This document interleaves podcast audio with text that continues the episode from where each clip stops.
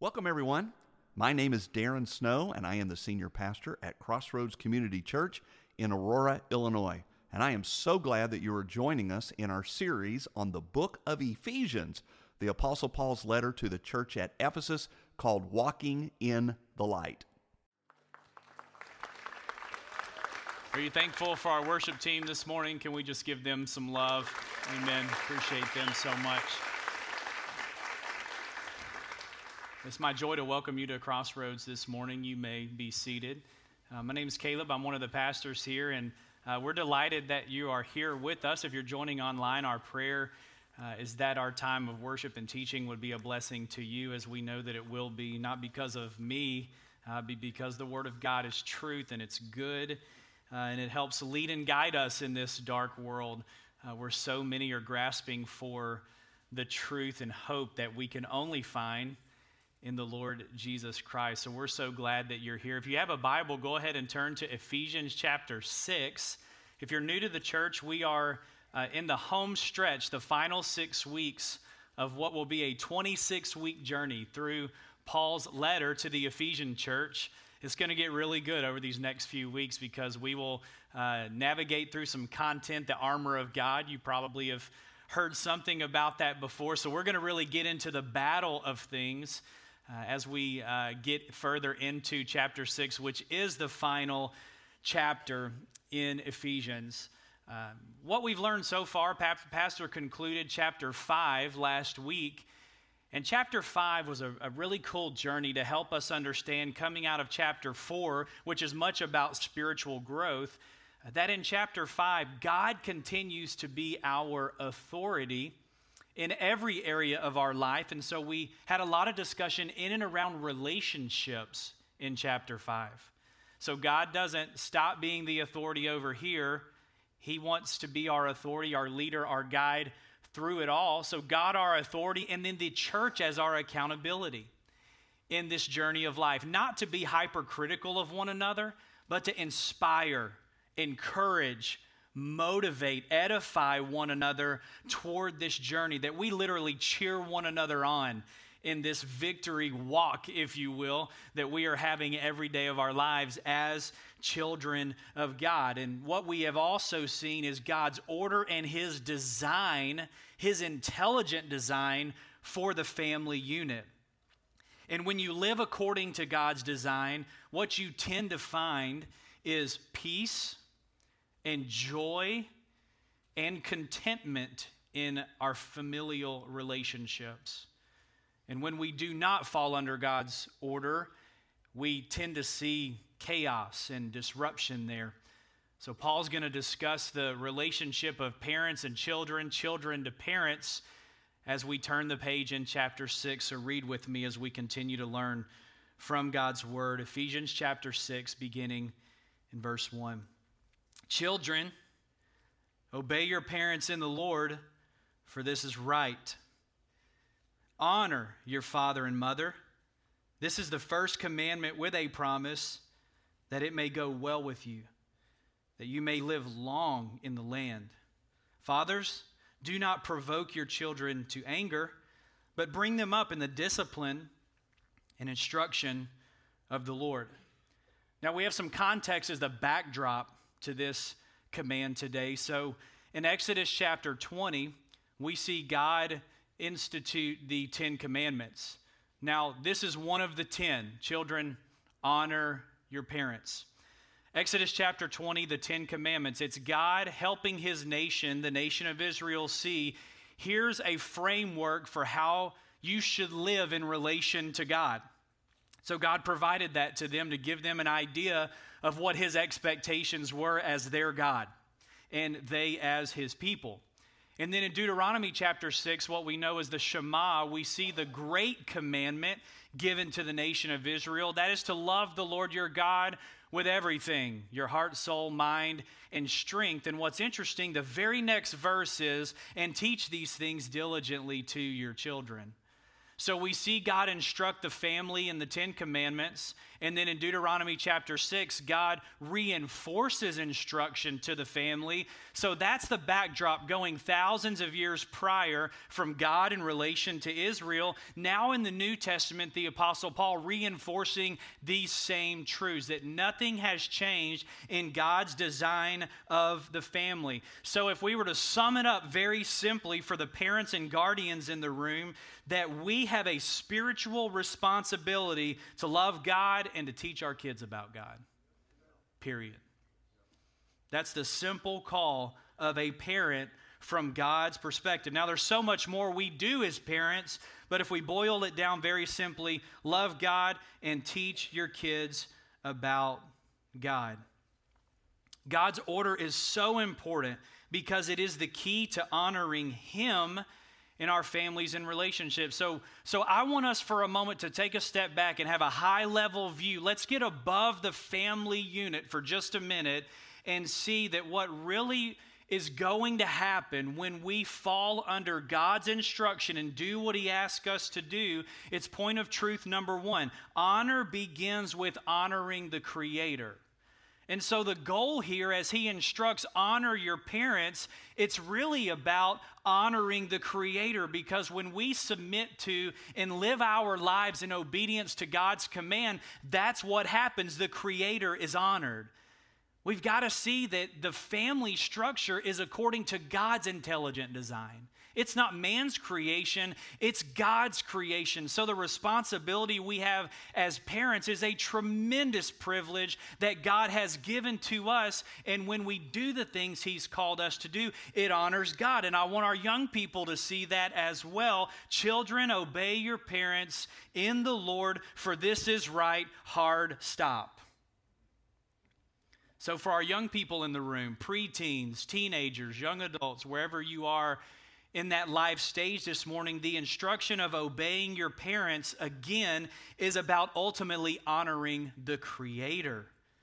You see, when we get in the teenage years, and uh, sometimes you may think that your parents just have nothing better to do but wake up every morning and try to make rules to make your life miserable. That's what we just love to do as parents. We have nothing better to do. Let me have a cup of coffee and see how I can make my kids miserable today. Trust me, there's much more to life that we want to do than make your life miserable. But that's what it seems in the narrow view that young people have before you can get older and appreciate what your parents are trying to do. But I want you to see, young people today, is that you living in obedience to your parents is right in the eyes of God. So at the end of the day, when you obey mom and dad, you honor your creator. When you push back against your parents, you are actually pushing back on your Creator. You see, your parents have one authority over their life, and that is Almighty God, not you as their kid. God has placed them in your life to help you, to lead you, and to guide you. And you've got to see this as a young person. When you push back on mom and dad, you're pushing back on God's order and design. That's not the place you want to live your life in.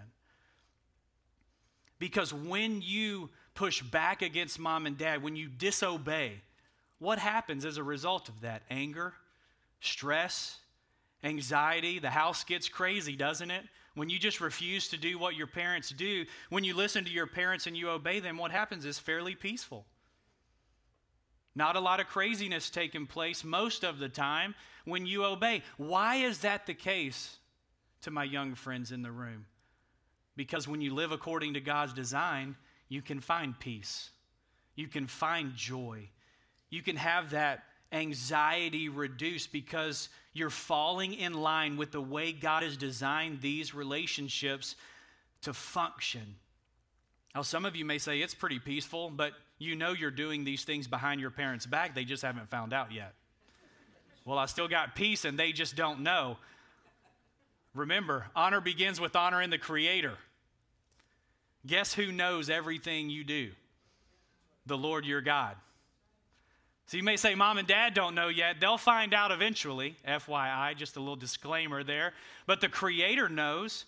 And here's my concern for you as a young person, and many young people go through this. You rebel against your parents, you're doing things behind their back, you're really rebelling against God. And if you develop at a young age a pattern for rebellion, that's not going to end well for you. And when you really dig into the Bible, you want to know one of the things God hates? It's rebellion. When you know what He wants you to do, and you're out of order and you're doing things according to your life and when, when you find yourself in that place of rebellion go study in the bible what god thinks about rebellion he hates it honestly so you got to be real careful that we don't complicate this and that you don't fall in love with what the world wants you to do where God wants to keep you as a young person protected for your own good is within the boundaries that your parents have established for you because at the end of the day, that honors the God who gave them to you. Now, I know for many of you, there are probably some wounds when you consider your relationship with your parents. Maybe you had great parents, maybe you did not have great parents. Some of you have parents that you despise, if we're just honest. Maybe, maybe that's deserved. But at the end of the day, this idea of honor you have a lot of trouble with as you contemplate how I, I, can't honor them. I don't respect them. They didn't love me. They treated me poorly, so forth and so on. So, this idea of honor, let, let us have a little more discussion here with this one, especially for those of you who might have some wounds in this area. So, I want you to go with me on a journey for just a moment and let's set aside the actions of your parents. And I want you to go with me to the New Testament to a story where Jesus had an encounter with a man named Zacchaeus. Zacchaeus was a man the Bible describes as small in stature. When Jesus would come into the city, he would gather quite the crowd. So chaos was all around Jesus. He was all the buzz. He's like a celebrity walking in town. So, so all of these crowds followed Jesus. He was healing people, performing miracles, and everyone wanted to get a glimpse of Jesus. And so Zacchaeus, as a little guy, is trying to find his way in there. And the only way he could get a good vantage point was he climbed into a tree. And you know what was amazing about all the people around Jesus and all the chaos is Jesus noticed Zacchaeus. Now, here's what you need to know about him. Not only was he a small guy, but Zacchaeus was a tax collector. In that culture, first century, despised people had no respect for tax collectors, and that was well deserved. He took advantage of people, fraud, you name it. Those guys were not good people. So the religious leaders were very critical of Zacchaeus, but Jesus noticed him and Jesus said, I, am going to come hang out at your house today, Zacchaeus. And Zacchaeus is a little taken back, and the religious leaders are grumbling. Can you believe he's going to go into the house of a man that is a sinner?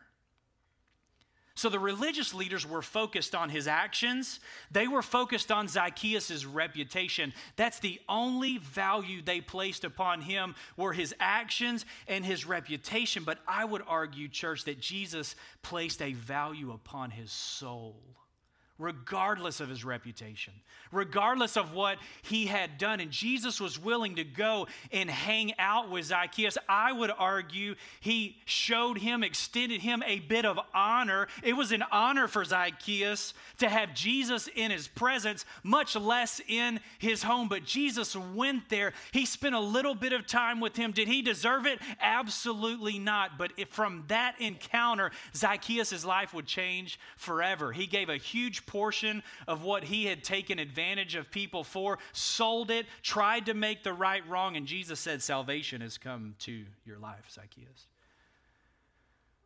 So, what I'm trying to get at here is I think there's a way to show honor where respect is not deserved. Because honor and respect, church, are two different things. Respect is earned. So, for someone, you might have parents who deserve no respect from you, and rightfully so, but can you still honor them? What you're going to have to do is place a value on their soul, not their reputation. And I don't say that to say that that's really easy, but I think that's the way that God would want us to look at this that you can honor someone without respecting someone. But regardless of your parents' actions, a Christ like honor, I think, is the right thing to do through maybe simple acts of kindness, knowing that their soul matters to God. And here's point of truth number two that honor actually acknowledges the value of the person. So you've got to set the actions and reputation aside. And I'm not saying that's easy. But can you honor even the worst of parent? I think you can. But you have to acknowledge the value of that soul. Does that soul need Jesus? Probably, sure. Has that person maybe done a lot of wrong things to you? Sure. But I still think we can find the ability to value someone's soul and show them a little act of kindness, a little act of honor, regardless of their reputation. At the end of the day, what this is going to require of you is to view your parent or parents through a gospel lens, understanding that Jesus went to the cross for them as well. By no means does that excuse their actions in your life, especially if those actions were abusive in any way. But I do believe that maybe that is a way that you could still honor them. You know, a lot of times honor is, is hardly about what is deserved, but it's about digging in and asking the question what in this situation is going to honor God? Because in the worst of circumstances, your parent coming to know Jesus would be worth the effort of honor because it would change everything, just like it did in the life of Zacchaeus. It's just a thought. As Paul continues in verse 4 of Ephesians 6, we'll now see the powerful influence of fathers on the family. Read with me in verse 4. Paul then instructs fathers do not provoke your children to anger, but bring them up in the discipline and instruction of the Lord. So, what Paul digs in here now is to prove what we know to be true that those of us who are fathers have a natural position of power and influence in our families' lives. What Paul's digging into here, dads, is that you have a relationship to kids who are impressionable that your behavior matters. Do you see why God recommends for you to be a man who falls under God's leadership and gives your life to Him? Because we all desperately need help with this, but to see by nature of this position of power and having impressionable kids that even in the area of their emotions, we make an impact on their lives. Now, this word for provoke is a Greek word that means to exasperate, irritate, and frustrate.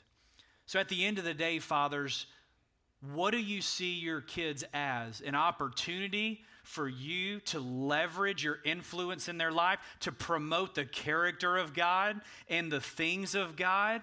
Or do you push them too far at the wrong moments, maybe have unrealistic expectations, and maybe you're focused on all the wrong things in their life and you're leveraging your position of authority and it's not producing or promoting the character of God, but maybe it's pushing them to an unhealthy place emotionally because you have the power, dads, to do that. And that's where we have to be really careful that we as dads have an opportunity by nature of our position to see our kids and develop them emotionally and under the direction of the Lord. And here's one way that I would recommend that you can do this from the Word of God that in your home, beginning in your life as a father or mother or guardian, whatever that situation looks like, because not everyone has dad at the house and so forth. So this is complex here uh, in all the different ways it looks with guardians and so forth. But if you are the guardian in that home making an impact on a child's life, I would encourage you to start with promoting the fruit of the Spirit. That is love, joy, peace patience, kindness, goodness, faithfulness, gentleness, and self control. So, if you're new to the faith, or maybe you're experienced to the faith, and you ask yourself the question, how can I promote the fruit of the Spirit in my home? Just make that list. It's one fruit, by the way, it's singular. So, God uh, would like for us to see all of that fruit produced in our life. It's, it's one whole product of the Holy Spirit in us. And just ask yourself the question how can I be a man or a woman, a guardian that would promote this fruit? How can I be more peaceful? And the Bible can help you in that. How can I bear the fruit of patience and gentleness for my children? The reality is is the fruit of the spirit is not particular or subject to any personality type. So you can't say, "Well, I'm just I'm just my personality, I'm not very patient." This is the fruit of the spirit here. So it means that through the power of the Holy Spirit, God can transform in you to be a patient person. God can transform in you to be a gentle, loving, kind person. So list those out, examine your heart, and, and just simply pray. Make it a part of your daily prayer life to say, God, help me be a man. Help me to be a woman, a guardian, not only for my own good, as a Christian, but for my family to promote the fruit of the Spirit. Because this father that Paul's talking about that provokes his children to anger is a father that promotes the attitudes of the flesh. It's a father that does not check his attitude at the door, or I would say at the cross, but a father who just goes about and doesn't think about how impressionable and powerful the position of a man in the home really is. It's the greatest tragedy in our country right now. Let me say one of them so I don't just make a broad sweeping generalization. But one of the, the major issues in our country is the fatherless household. Statistics bear it out to be true. It's an issue. So, Dad, you may be feeling the weight this morning you may not have done this well, but it's never too late. But it, it starts with taking responsibility for your own spiritual walk with God. And here's the key, men. If you want to see the fruit of the Spirit produced in your life and to be this man that promotes the fruit of the Spirit, not the attitudes of the flesh, not an angry household, but a peaceful household, you got to stay connected to the vine that is Jesus Christ. John chapter 15, probably familiar to many of you. Jesus said, I'm the vine, you're the branches. If a man remains in me and I in him, he will do what? He will bear much fruit. There you go. It happens naturally. And then Jesus says, Apart from me, you can do nothing. So you can't be a non spiritual man, a non having placed your faith in Jesus man and be a spiritual dad. It doesn't work that way. Because your flesh can't produce the fruit that only the Holy Spirit can. So you got to take responsibility for yourself first and foremost, and it's never too late to do that. It's never too late to do that. And I think what happens as a result of this is a natural path to respect and then honor. So I think if you're having to demand respect and demand honor, I think it comes much more naturally as you submit your life to Jesus and come humble to your family and view your parenting and your family through a gospel lens, knowing you're never going to do this perfect, but you keep the gospel and you come humble to your family, I think respect and honor will be well on its way for you. But if you find yourself at times having to demand these things, maybe if you come by the way of the cross, that would happen a little more naturally. Because if we're not careful, you can demand respect and honor from a position of pride. You can be posturing from that position of authority instead of allowing God to transform you and making it clear to your family hey, I'm a work in progress. I don't have all this figured out. I'm not perfect, but Jesus is going to help me be the man that God is calling me to be. In 1 Samuel chapter 2 verse 30, the prophet said, from the Lord to the nation. Far be it from me, for those who honor me, I will honor. Those who despise me shall be lightly esteemed. So you want honor? The only person's opinion that matters is God's opinion. And He says, Hey, you honor me, I'll honor you. Imagine that. It goes all the way back to point of truth number one. Honor begins with honoring the Creator. So if you're a dad, you're like, I'm not perfect, but you aspire to honor Almighty God. He's going to meet you in your weakness, He's going to meet you in your lack thereof, and empower you and equip you to be the man that God has called you to be. But your objective has to be to honor Him, not honor yourself. You got to come underneath the leadership of God. In Matthew chapter 15, verse 8, Jesus said this This people honors me with their lips, but their heart is far from me. See, it's not solely about what you do. A lot of times we're really good at saying things and even doing things, but God is after much more of you than just your actions. Jesus didn't go to the cross for you to alter your behavior. Jesus went to the cross to get your heart, mind, and soul and radically transform you into a difference maker in this world. That's why he went to the cross. He didn't do that just for you to alter your behavior a little bit, go to church every now and then, read the Bible every now and then. He died and rose from the dead to give you victory, to equip you to make a difference in this world. That's what he wants for you. He doesn't want people who just give him lip service. He came after a heart change. It's the head to heart transaction. That's what Jesus came to accomplish in all of our lives. In Romans chapter 10, Paul wrote, If you confess with your mouth Jesus is Lord, believe in your heart that God raised him from the dead, you will be saved. For it is with the heart that you believe and are justified, it is with the mouth that you confess and are saved. Is the confession important? Yes, but it's the heart that matters the most. And out of that faith of the heart, a confession of truth into who the Lord Jesus is. If you accept Jesus as your Lord and Savior, that's your first step toward a heart change. And listen, men, if you've missed that step, that's always the first step for you. Don't start trying to do all the church things. You place your faith, hope in Jesus Christ first with all of your heart, and then you will be on your way, not to being a perfect father, but the best version you can be if you will be devoted to God. That's all He wants for you. But what the world wants for you is to be a career oriented man. And there's nothing wrong with career, but to sacrifice everything for your career. And I think we need less career oriented men and more cross oriented men. That doesn't mean you quit your job and you don't pay the bills anymore. There's responsibility, don't get me wrong. But what is your career costing you? What is your career costing you? Because if it's costing you your family, don't sacrifice your family on the altar of career.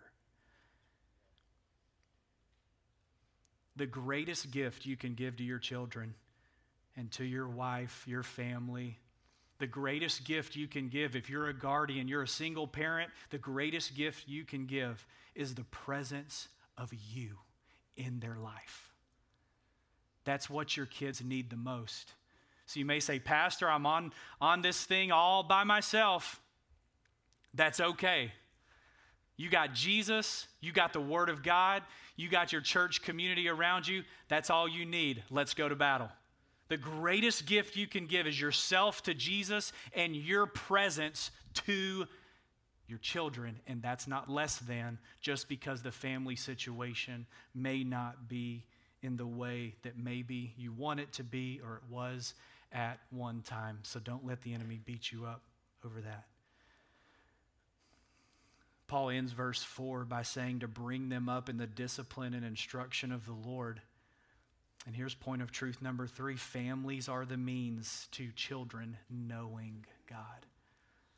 You go thousands of years back into the Old Testament, this has always been the way. Our context today is fathers are the means to children knowing God, but we've got to broaden that because we know our families are so diverse in how they are put together. So, whoever is the guardian in your situation, whatever that looks like, you are the means to your children knowing God. You got to know this, church. Keep this in mind. The family precedes the church in the Bible.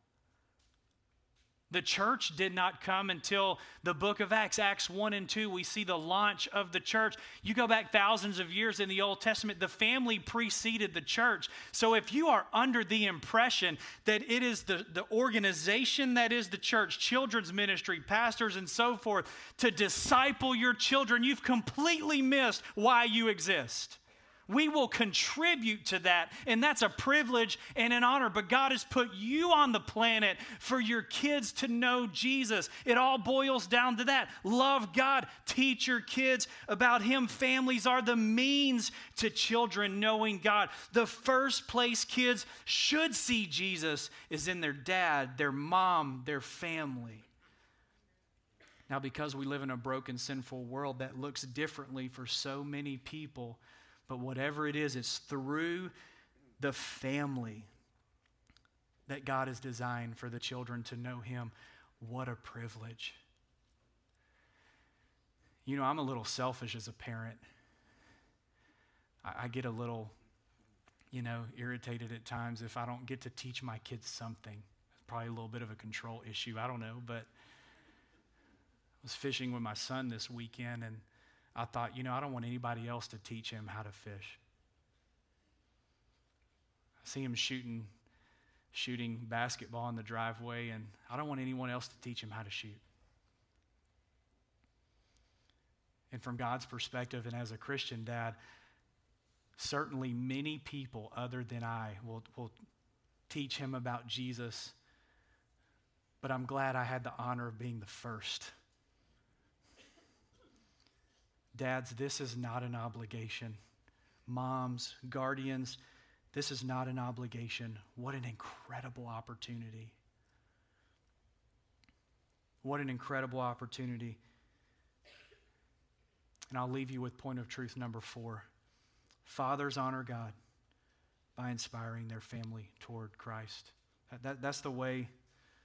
So if honor begins with honoring the Creator, are you inspiring your family toward Christ. So we can broaden that to guardians, whatever your situation looks like at home.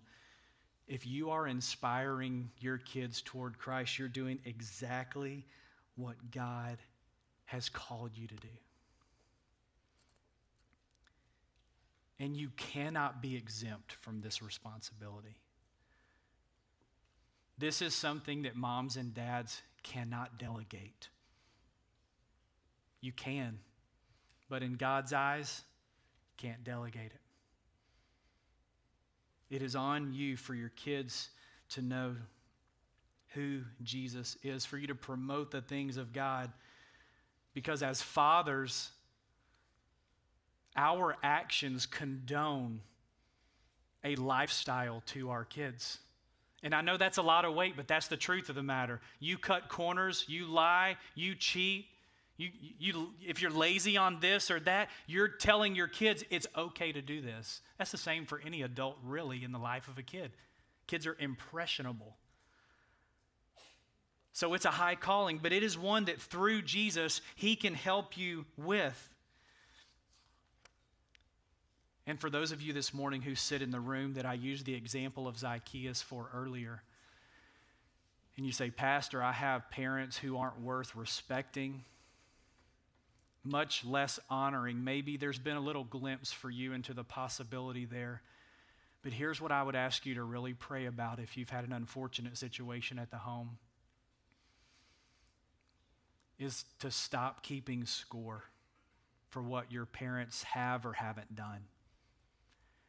Try to view them through the gospel lens because here's the reality because of a broken, sinful world, for many kids in relation to their parents, who are ungodly, maybe hate God. I can't know all the situations this morning. But for some of you, it's not a normal parent child relationship, but you to your parent are a missionary. And what greater testimony could there be than for you to say, you know what? I started to view my parents a little bit like Zacchaeus. And because of that and lots of grace, my parents have come to know Jesus Christ. I read a meme the other day that said the Apostle Paul, if you didn't know, he was responsible for the killing of a lot of Christians before he gave his life to Jesus. This meme said the Apostle Paul, when he died, he entered heaven to the cheers of those he martyred, to the cheers of those he had put to death before he came to know Christ. And the tagline says, that's what the gospel does. So, for some of you, your only hope, your only prayer for mom and dad is that they would come to know Jesus. And maybe you can have an influence in that because remember Ephesians chapter 2 we were dead in our trespasses and sins. But God made a way. Being rich in mercy, He extended love to us because at one point, God, you realize through the gospel, God wasn't keeping the score for you but he met you with grace and he met you with mercy. Maybe may we be missionaries to wherever he calls us. Sometimes that's hardest the nearer it is to us in our families. But you continue to be generational disruptors by being faithful to God and you let him do the rest. Thanks for joining us today. I really hope you enjoyed today's message. If you'd like more information on Crossroads Community Church, you can check out our website at crossroadsconnect.net. And if you are ever in our area, we would love to have you visit us in person at 3003 South Eola Road, right here in Aurora, Illinois. I hope you have a great week, and I look forward to having you join us again next week as we continue our series in the book of Ephesians, Walking in the Light.